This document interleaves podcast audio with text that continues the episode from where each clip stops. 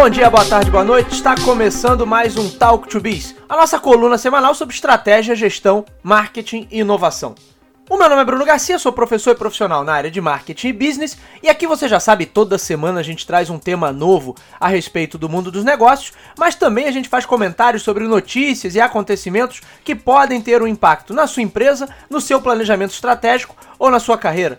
Lembrando sempre que esse podcast está lá disponível nas principais plataformas de podcast da atualidade e nos nossos endereços virtuais talktobiz.com ou talktobiz.com.br. E também estamos no YouTube. Sempre importante lembrar que agora tem o canal no YouTube do Talk to Biz. Basta buscar por Talk, o número 2 e Biz, que você nos encontra. Lá a gente disponibiliza todo o conteúdo do nosso podcast, além de algumas produções em vídeo que a gente está começando a desenvolver para ter um conteúdo exclusivo dentro da plataforma de vídeos do Google.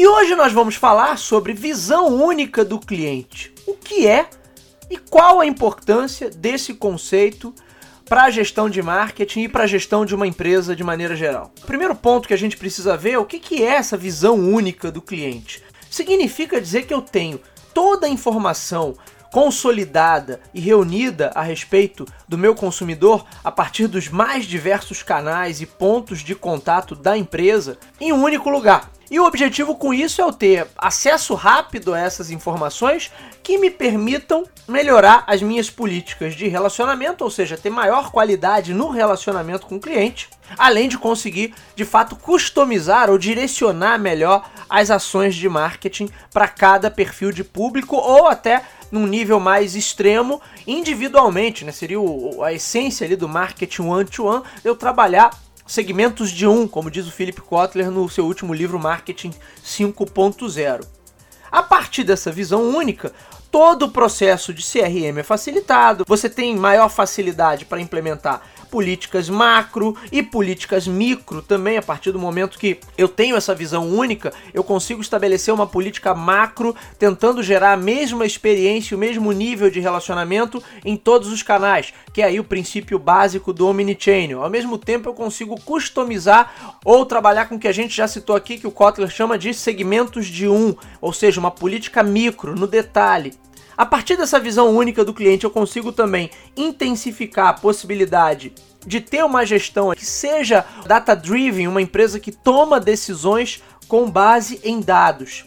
E é óbvio que a visão única também é essencial para a construção de uma política verdadeiramente omnichannel. Já citamos também a ideia de você manter o mesmo nível de relacionamento, o mesmo nível de diálogo e oferecer a mesma experiência em todos os seus canais e todos os pontos de contato da empresa com o público. Quer dizer, a essência do omnichannel só é capaz de gerar resultados práticos se de fato eu tenho uma visão única do cliente, ou seja, eu tenho todos os dados reunidos, eu tenho uma mesma base de dados onde eu consigo rapidamente extrair esses dados de acordo com o nível de detalhamento que é necessário naquele momento e para o tipo de ação que eu pretendo desenvolver, para daí eu oferecer uma experiência e um nível de diálogo de fato integrado em todas as camadas da empresa. Quando a gente olha para o conceito de visão única do cliente, a gente percebe que ele não é exatamente uma novidade, pois a ideia de integrar bases de dados gigantescas e com isso garantir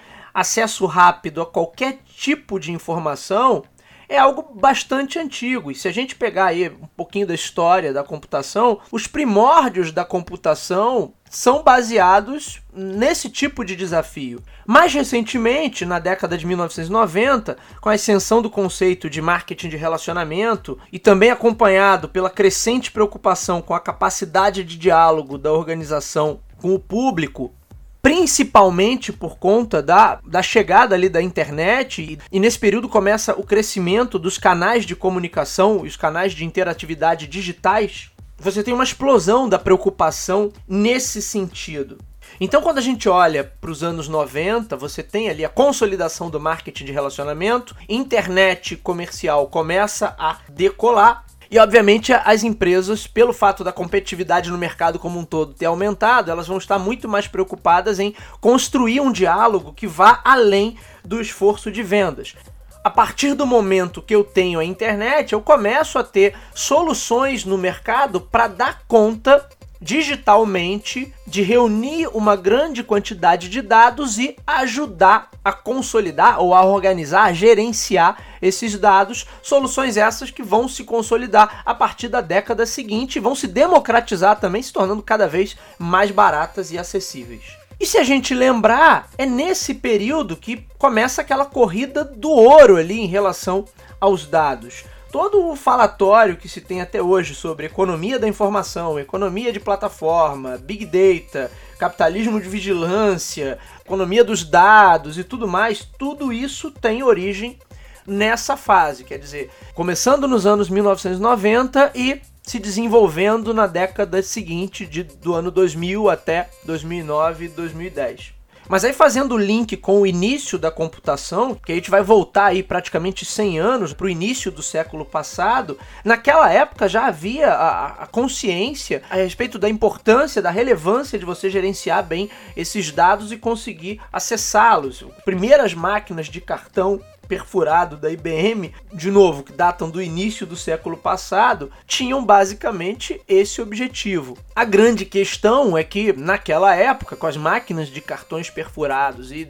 com a, evolução que, que veio nas décadas seguintes, você ainda assim tinha um desafio tecnológico muito grande. E como vocês devem imaginar, nada dessa parafernália de hardware era muito prática. Com a internet, com o digital, e aí você está pegando uma década década onde você tem também a consolidação da computação no dia a dia de todos nós, seja no ambiente de trabalho, seja no ambiente doméstico, em década de 80 para década de 90 nos países desenvolvidos, década de 90 até os anos 2000 e posteriormente até 2010 no Brasil e em outros mercados em subdesenvolvimento. Você tem a consolidação ali dos computadores no dia a dia de trabalho e no nosso cotidiano pessoal. E como eu falei, você tem também a proliferação de soluções que vão resolver ou tentar resolver de uma forma muito mais prática a questão da captação, gestão, organização e acesso a esses dados. É daí que você começa a ter os sistemas de gestão empresarial, você começa a ter sistemas de disparo de mensagens por e-mail, por exemplo,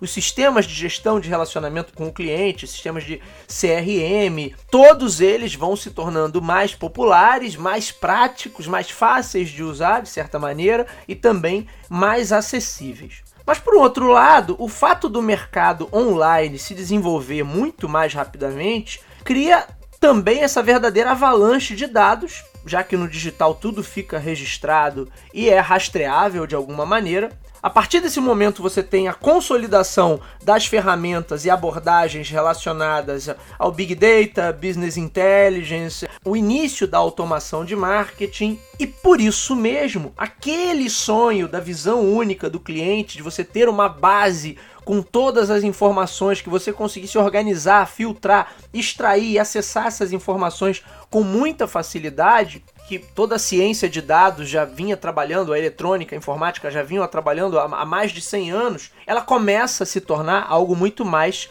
próximo de fato da realidade. Antes era uma utopia que, por conta das limitações tecnológicas, você não conseguia ter uma realização plena do conceito. No entanto, a partir dos anos 2000 e daí por diante, você começa a ter verdadeiramente a possibilidade de ter essa visão única do cliente como algo real, acessível, palpável dentro da empresa. Mas aí você pode estar tá questionando uma coisa, né? Se a partir dos anos 2000 ou 2010 você tem recursos tecnológicos suficientes para tornar essa visão única do cliente algo real, algo tangível, por que, que é ainda um desafio criar essa visão única do cliente e por que, que as empresas têm tanta dificuldade nesse sentido?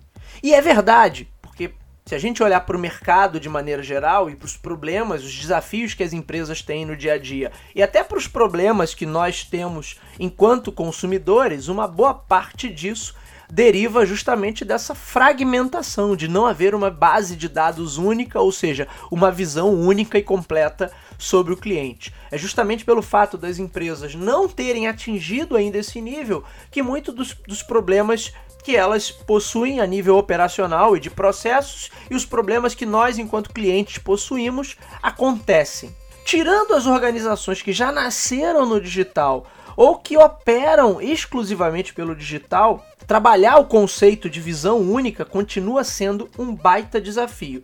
Para tentar contrabalancear esse resultado, as empresas vêm focando na captação e gestão de dados com a contratação de inúmeros sistemas de TI.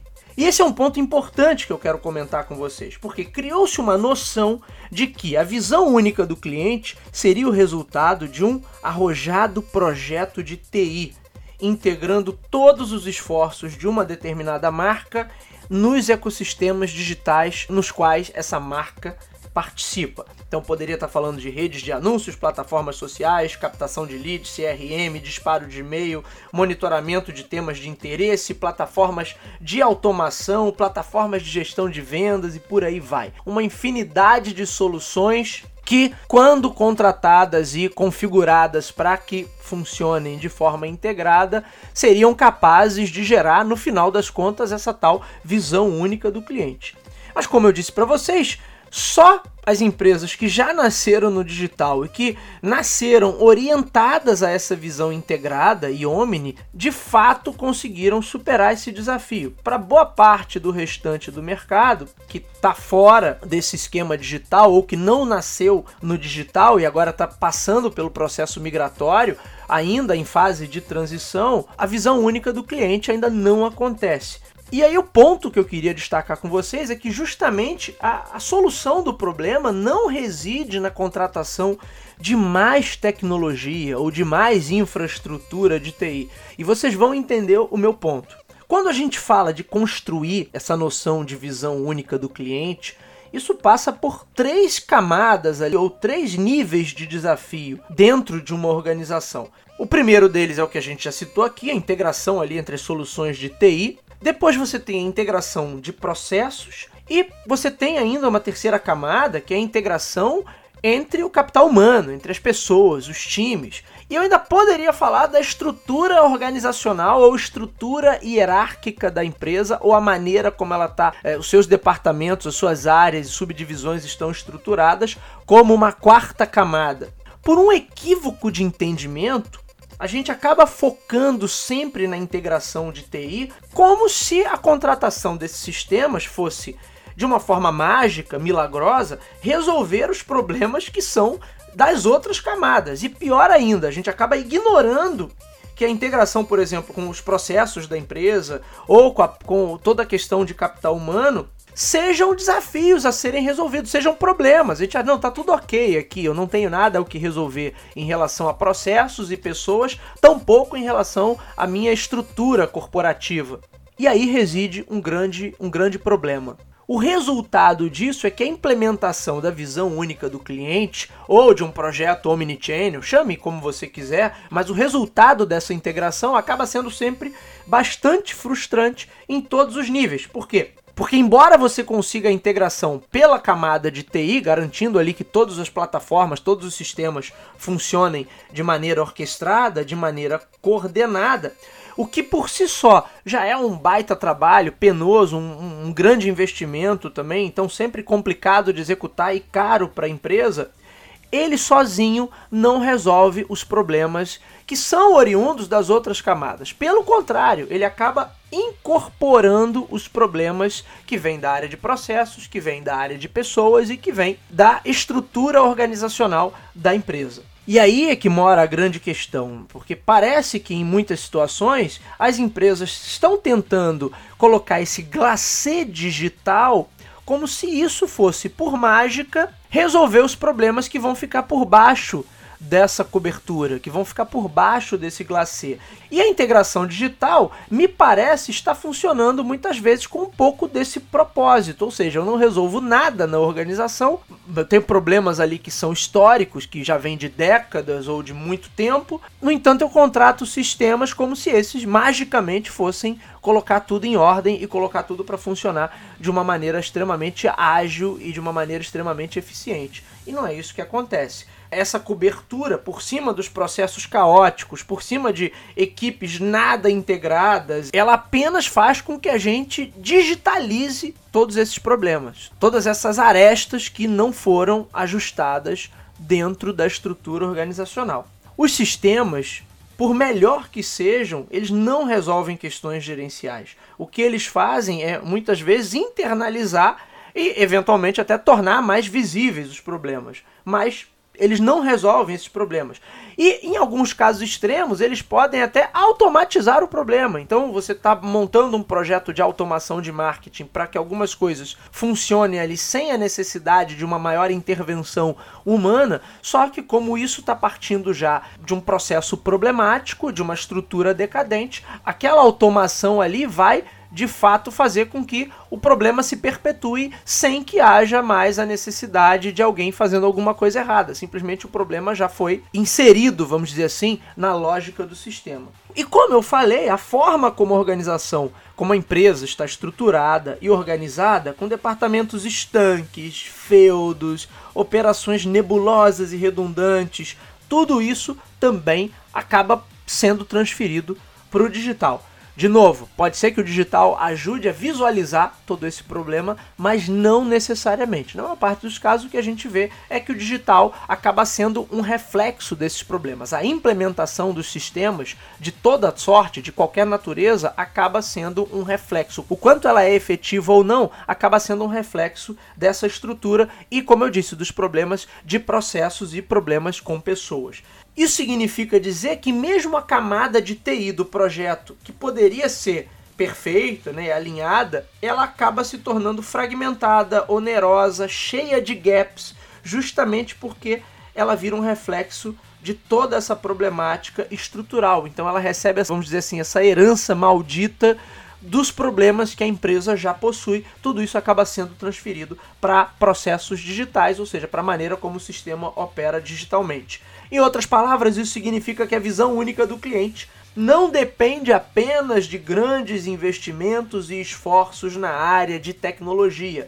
Em muitas situações, ela depende até de coisas bem mais baratas de serem resolvidas do ponto de vista financeiro, porém caras do ponto de vista gerencial, porque vai ter que se mexer com muita gente, vai ter que se mexer com estrutura, vai ter que se mexer com cultura corporativa e são tópicos nos quais muitas vezes os gestores não querem meter a mão porque sabem que é um grande vespeiro. Não depende da área de TI, ou o maior desafio não está na área de TI. Em muitos casos, o verdadeiro problema depende ou passa por um verdadeiro realinhamento organizacional para garantir que estruturalmente e a nível de processos e pessoas exista de fato uma orientação para gerar essa visão única do cliente.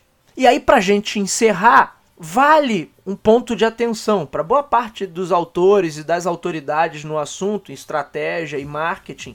Construir a visão única do cliente é uma das chaves de competitividade daqui por diante, porque isso tem a ver com tecnologia, tem a ver com integração, tem a ver com omnichannel, tem a ver com agilidade nos negócios, tem a ver com automação, tem a ver com capacidade de customizar o atendimento, gerando maior lealdade e a capacidade de entregar maior valor para os nossos consumidores. Por isso a gente precisa, nos nossos ambientes de trabalho, nas nossas empresas, buscar construir essa visão e essa filosofia, que é parte da filosofia Omnichannel. A gente tem falado bastante desse assunto por aqui e a gente vai voltar a esse tópico certamente em episódios futuros, mas ajudar a construir, a consolidar essa filosofia dentro das empresas e de certa maneira esclarecer que não se trata de um problema de TI, a TI, nesse caso, faz parte da solução, mas na maior parte das vezes ela não é necessariamente a origem do problema, a origem do desafio.